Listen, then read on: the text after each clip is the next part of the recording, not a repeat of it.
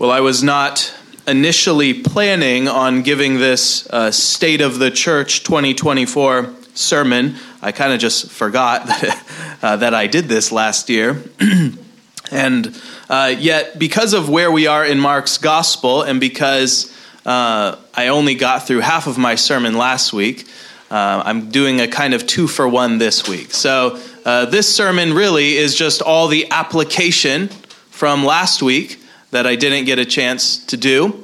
And so I'm not actually going to expound those proverbs, but to those with uh, ears to hear, they will see that I am. Uh, those proverbs uh, will summarize a lot of the exhortations I'm going to give you today. So, uh, just to briefly refresh our memories of what we talked about last week, especially if you uh, missed it. Um, I think actually last week was the longest sermon I've ever preached here. So uh, uh, apologies or you're welcome, depending on which camp you're in. um, but last week, last week uh, uh, we were in Mark chapter 12, verses 13 to 17. And there we saw that the Pharisees and the Herodians and the highest Jewish authorities are all trying to catch Jesus in his words. And why? Well, because Jesus is a threat to their political power. So they're trying to do everything they can to either discredit Jesus before the populace, the Jewish masses, or alternatively, provoke him to run afoul of the Roman authorities. Now, they thought that they had the perfect question to trap Jesus, which was Is it lawful to pay tribute to Caesar or not? If Jesus answered yes, then he would lose credibility with the masses, who, of course, nobody likes taxes. So, hey, someone comes along, I'm going to be your king and take away your taxes. Everyone's like, hey, sign me up. I will vote for you. So they're thinking if he says yes, then he's going to lose credibility with the masses. However, if Jesus answers no, well, then they can just haul him before the authorities as someone who is stirring up rebellion or sedition or treason of some kind. So Jesus responds, as we saw, by making the Herodians and the Pharisees answer their own question. And he does this by asking for a coin. So they give to Jesus this denarius with Caesar's name and inscription on it. And what this reveals in front of everyone is that they approve of the tribute. So, however they want to posture, the Pharisees, the Herodians, the Jewish authorities, they approve of the tribute because here they are with the coin, with this uh, blasphemous image on it within the temple complex. And this proves that they are being uh, hypocritical in asking Jesus this question. Nevertheless, Jesus gives them an answer which makes them marvel. Uh, the answer, in so many words, is give back to Caesar what Caesar has given them, namely this coin with uh, Caesar's head on it. Uh, that, that tribute, he says, yeah, pay the tax, give back to him what he has given, but also and equally give back to God what God has given you. What has God given you? Well, everything. Uh, God's image is on Caesar. God's image is on you. And God's image is on the saints doubly so because God inscribed his name upon you in baptism. When we say, in the name of the Father, Son, and Holy Spirit, God is imprinting the triune name upon your soul. So far from uh, Christianity undermining or nullifying our many earthly duties to our earthly uh, authorities, God commands and requires that we give back to God what belongs to Him. And uh, the way that we do that is by giving to our earthly superiors what is their due. This is everywhere in the New Testament. So the New Testament gives us many specifics as to how to do this. I'll give you just a few examples. So when Jesus says, render to Caesar and render to God, and then Paul says things like this Children, obey your parents in the Lord, for this is just. Children obeying their parents is following the same principle as render to Caesar what belongs to Caesar and to God what belongs to God.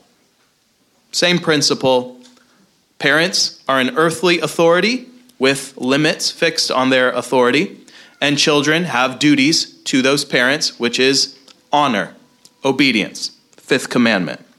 So this is children rendering, giving back to your parents what is due to them, right? Naturally speaking, none of us would be here unless our parents uh, made us to be here, right? Unless our mother carried us uh, for nine months and gave birth to us and, you know, changed our diaper, fed us, did all those things.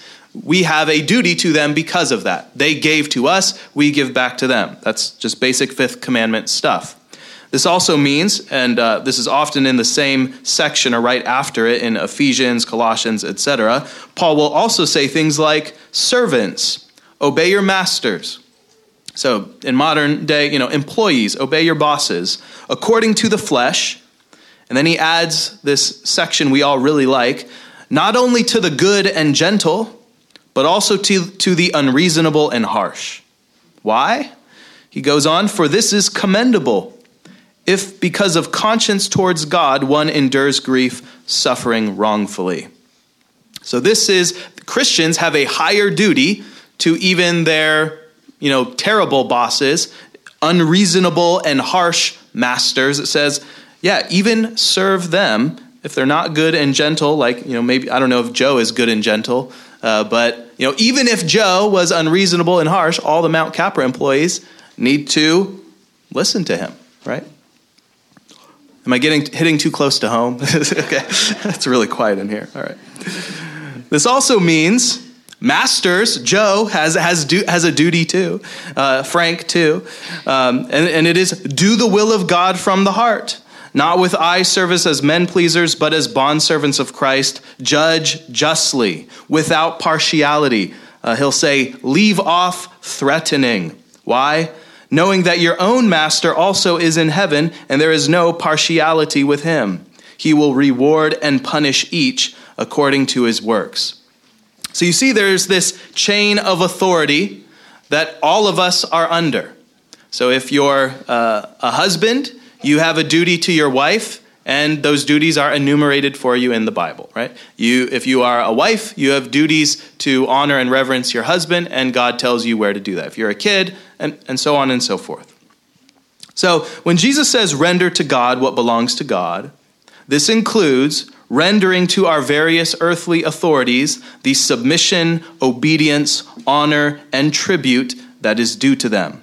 Because as Romans 13 says, there is no authority except from God, and the authorities that exist are appointed by God. Therefore, whoever resists the authority resists the ordinance of God, and those who resist will bring judgment on themselves. Romans 13, 1 to 2. Now, uh, we live in a day and culture not totally unlike the Jews and Christians in the first century. And that means there are times when Caesar claims something that does not actually belong to him. So while Jesus commanded that they pay tribute to Caesar in the form of the denarius, he is also, by that, those same words, forbidding giving worship to Caesar as if he is Lord. Jesus' words establish limits on what Caesar can claim. So, uh, when the Romans started to persecute the Christians, as they eventually did, and they required the Christians to offer sacrifices to Caesar and worship him as Lord, the faithful refused even unto death. Right? We heard uh, Luke read in Revelation 2 God is telling the saints, hey, you guys are going to be persecuted for this amount of time. Be faithful unto death, and I will give you uh, the crown of life. Jesus says, um, uh, so when the uh, so when the Romans started to uh, require Christians, you know, offer the incense to Caesar, they would not render it because to Caesar worship does not belong. Uh, Jesus says in Matthew 4:10, uh, "Get thee hence, Satan, for it is written, Thou shalt worship the Lord thy God, and him only shalt thou serve." So all this to say, there is a line, there's a boundary that Christians must not cross in our submission to the God ordained authorities. That line is when the government commands us to sin. And the same applies for if you're a wife or if you are a child. Uh, you obey the authority above you, whether that's your parents or your husband, except when they command you to sin. So if mommy and daddy says go steal that car, uh, you don't go steal the car, and you suffer the consequences of not obeying because you obey God rather than man in that instance. So this applies at the lowest level, but it also applies at the highest level when the government uh, tries to command Christians to sin, as the Romans were trying to do in the first century. So we have to remember this is the line. The line is when the government commands us to sin. We also have to remember at the same time that it is not a sin to be stolen from. It is not a sin to be on the receiving end of someone else's sin, right? This is like what Christ received. He was perfect, and yet he's on the receiving end of all sorts of lawlessness. So it's not a sin to be an oppressed people like the Jews were in Egypt or like uh, the Christians were in the first century. It is not a sin to be oppressed or to be made a slave or to be persecuted for righteousness' sake. It's a sin for the government to do this to us, and the reason why we can submit to it is because we know God's going to judge them. What did God do to the Roman Empire? What did God do to the Jews because they persecuted the Christians? Well, he wiped them off the map, he destroyed them. So, this is how uh, the logic of submission works for Christians when we are uh, living under an oppressive um, regime. We do know it is a sin, very clearly, to commit idolatry. And so, should Caesar, should the government ever demand our worship, it is there that we must all just simply not comply. Uh, the martyrdom of Polycarp in 155 AD is really one of the most famous of such acts of resistance to the government overstepping their authority. And just by show of hands, has anyone heard of Polycarp? Okay, good, good, good, good amount. So, Polycarp, for those who don't know, he was the bishop of Smyrna. He was um, at least 86 years old when uh, the authorities arrested them. And uh, they said to this old bishop, what harm is it to say, Lord Caesar, and to offer a sacrifice and so forth and be saved? To which Polycarp responded, uh, I am not about to do what you advise. So they brought him into the stadium before the crowds, and they threatened him with death by wild beasts. The proconsul said to Polycarp, I have beasts. I will throw you to them unless you repent and swear oaths to Caesar and revile Christ. To which Polycarp said, Call for the beasts, for repentance is impossible for us from better to worse, but it is good to change from wickedness to righteousness. Well, then the proconsul said, I will cause you to be consumed by fire, since you despise the beasts unless you repent. To which Polycarp responded, You threaten with fire that burns for a little while and then is extinguished for you are ignorant of the fire of the coming judgment and eternal punishment reserved for the ungodly. But why do you wait? Bring about what you wish. The crowds, then hearing that Polycarp was a Christian, began to shout and rage. This is the teacher of Asia, the father of the Christians, the destroyer of our gods, who teaches many to not offer sacrifice or to worship them. Let a lion be loosed upon him.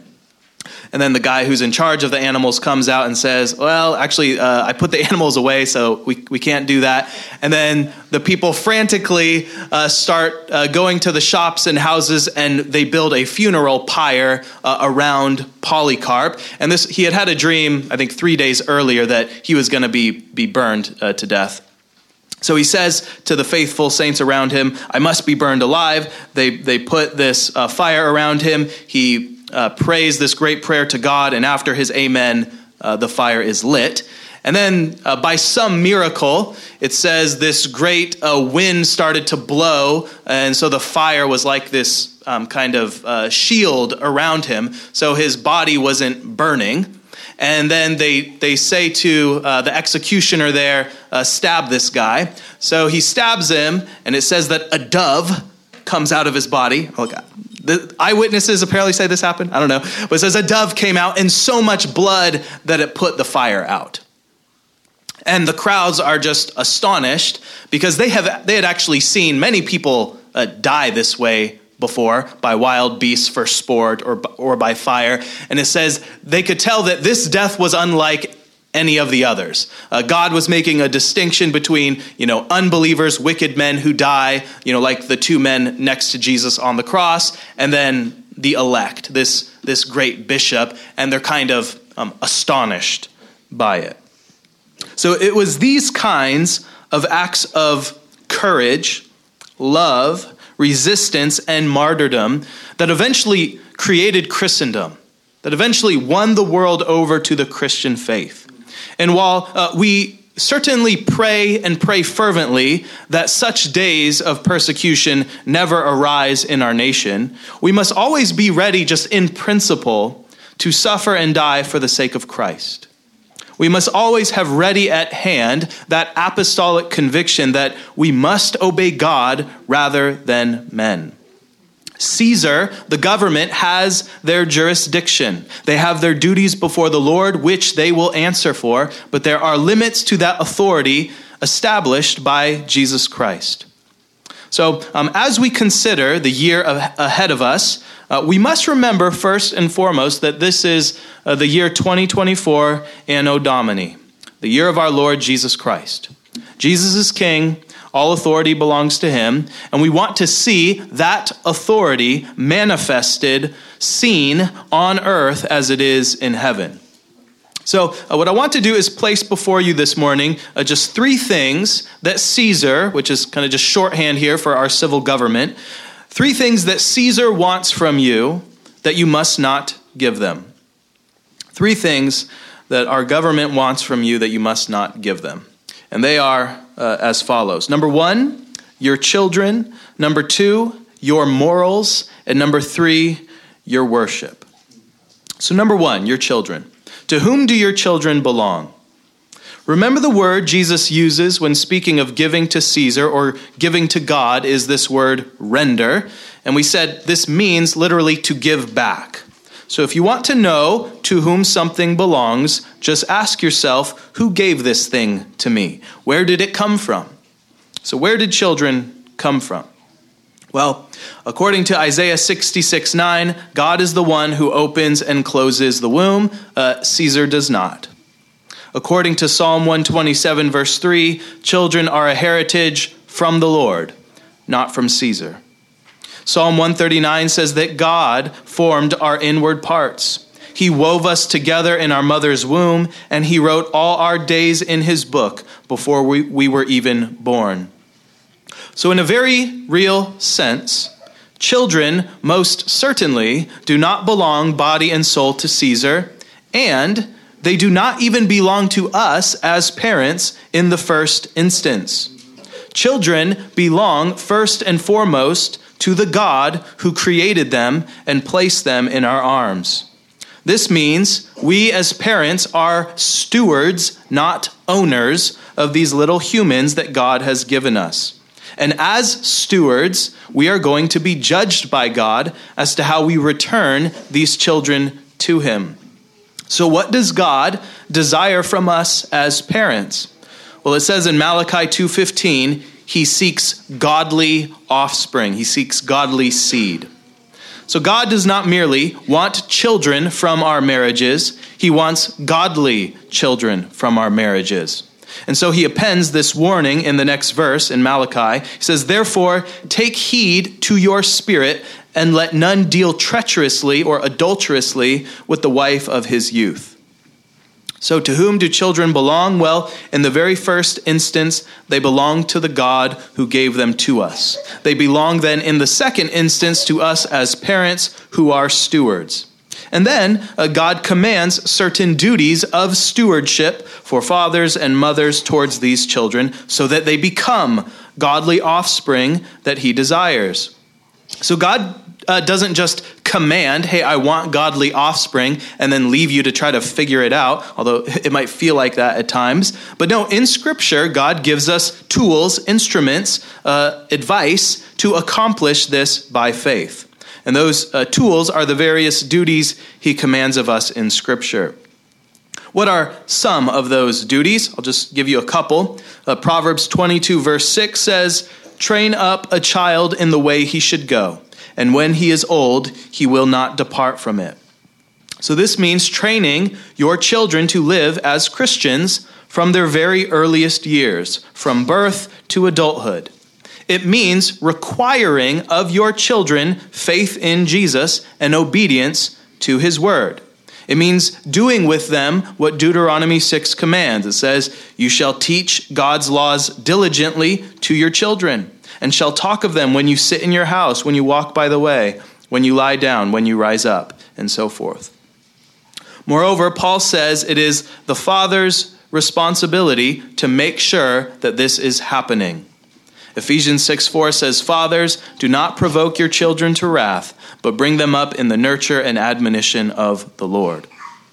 So that's the father's responsibility, and there are many methods by which this principle can be accomplished. Uh, that method might be uh, homeschooling or a co op or a private school or a, a private tutor. Uh, these methods may fluctuate and change as the years go by, but what n- must not be surrendered under any method is the principle that your children receive a distinctly Christian education, a distinctly Christian upbringing. The reason why is because Jesus says that when a student is fully trained, he will become like his teacher. Luke 6:40. So we should not expect to send our children to be taught by unbelievers and then expect them to turn out as the godly seed that God desires. We would be tempting God to expect good fruit from our disobedience. Now, granted, our civil government has stacked the deck against Christian parents who want to do this. So we have to pay for the secular indoctrination of our neighbors' children while also trying to fund our own children's Christian education. And financially, for many parents, this can be a real challenge. Uh, this is why uh, Christ the King Academy exists. It's why we have things like the Christian Education Fund for our members. Because uh, if we will not train our children in the Lord, uh, the government is more than happy to train your children in the ways of the world, and we know where those ways lead. They lead to death. If our children come from God, then we must do whatever it takes to give them back to God, holier and more righteous than we found them. Jesus says in Matthew 7, verse 6 Do not give what is holy to the dogs, nor cast your pearls before swine. Right, so don't give your children who God says are holy, 1 Corinthians 7:14, who are more precious than pearls, do not give them to dogs. Do not give them to Caesar. Do not give them to the swine of our filthy culture. All right, so that's number 1, your children. They belong to God. Do not render them to Caesar. The second thing you must render to God and really get from God um, is your morals. By morals, I simply mean your biblical convictions about what is right and what is wrong. So, when each of us became a Christian, we all had to acknowledge up front that we had sinned against God. This was a confession that whatever morals we had, we did not live up to them, or our morals were wrong altogether. And so, from the moment that we repented of our sins and trusted in Jesus, we were in essence declaring the words of Isaiah 33, verse 22, which says, The Lord is our judge, the Lord is our lawgiver, the Lord is our king. He will save us. When we make that confession that Jesus is Lord, this is what we mean. So, to become a Christian is really to have your entire uh, moral compass, your morality, your sensibilities reshaped by God's word. And why? Because Jesus is judge, Jesus is the lawgiver, Jesus is king. What Jesus says goes. That's just being a Christian. Now, uh, what kind of moral standards does our civil government and our culture promote and even enforce? Is it a Christian morality, or is it what the Bible calls immorality, lawlessness, injustice?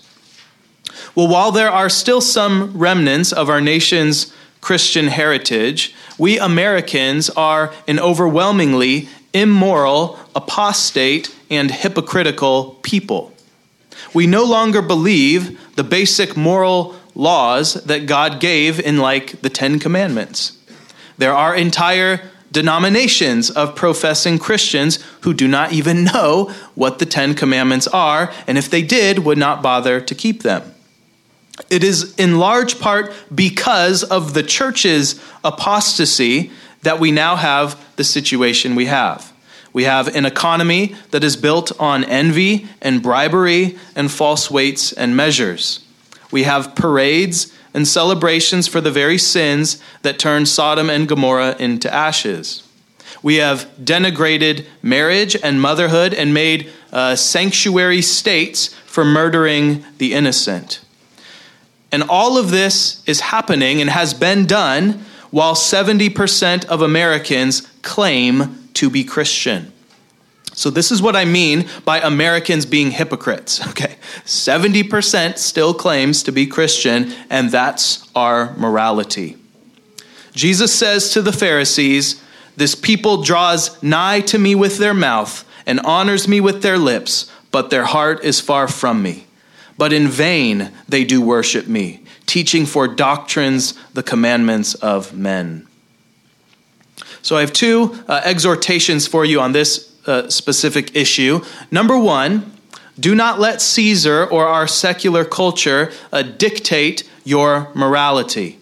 And number two, do not make a hypocrite of yourself by claiming Christ while your heart is far from him.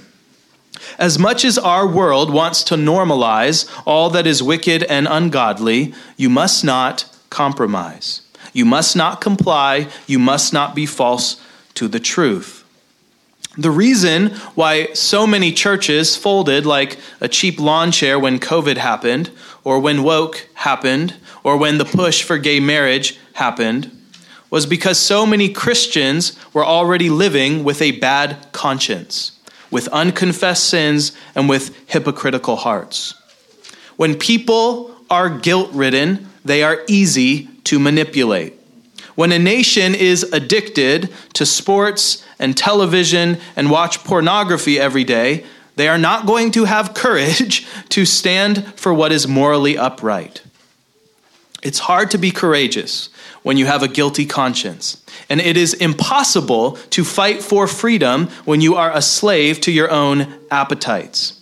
This is how we got to $34 trillion of debt as a nation, because we don't know how to say no to ourselves.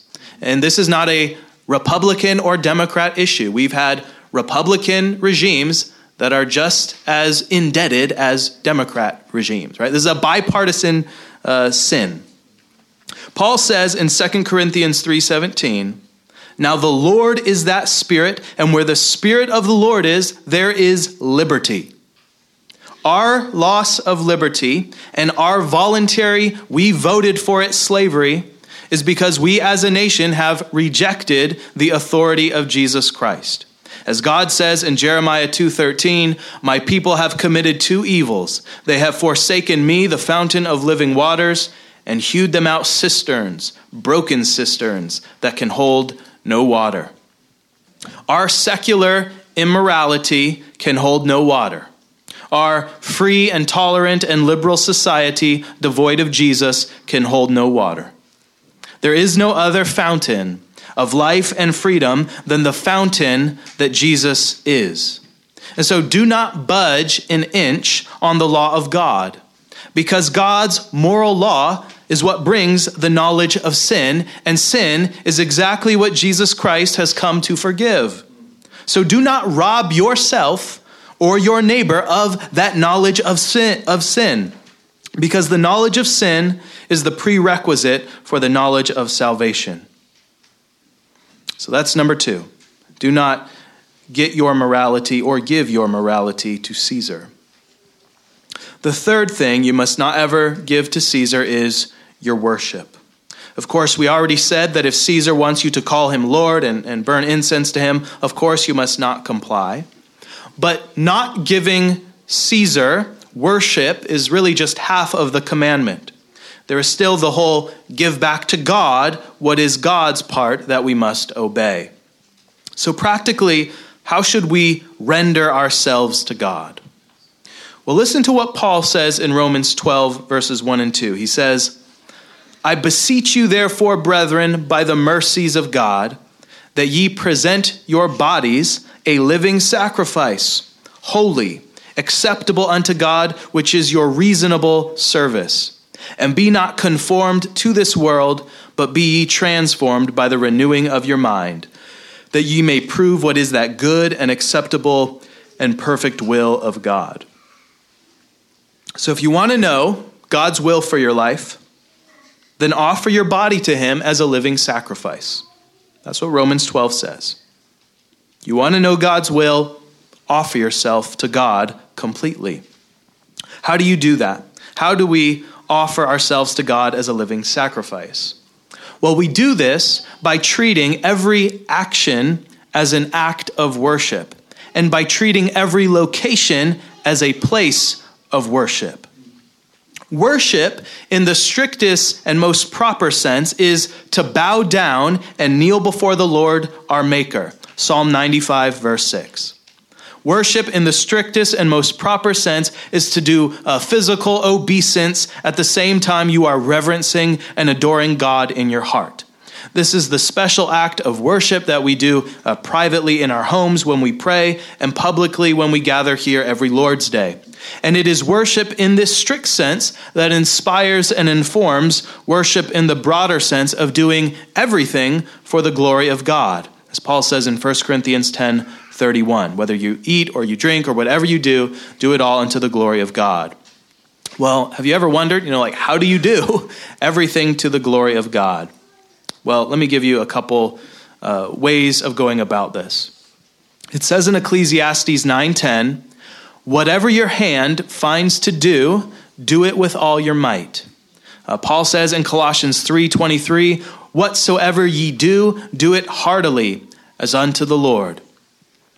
So what has God given you to do?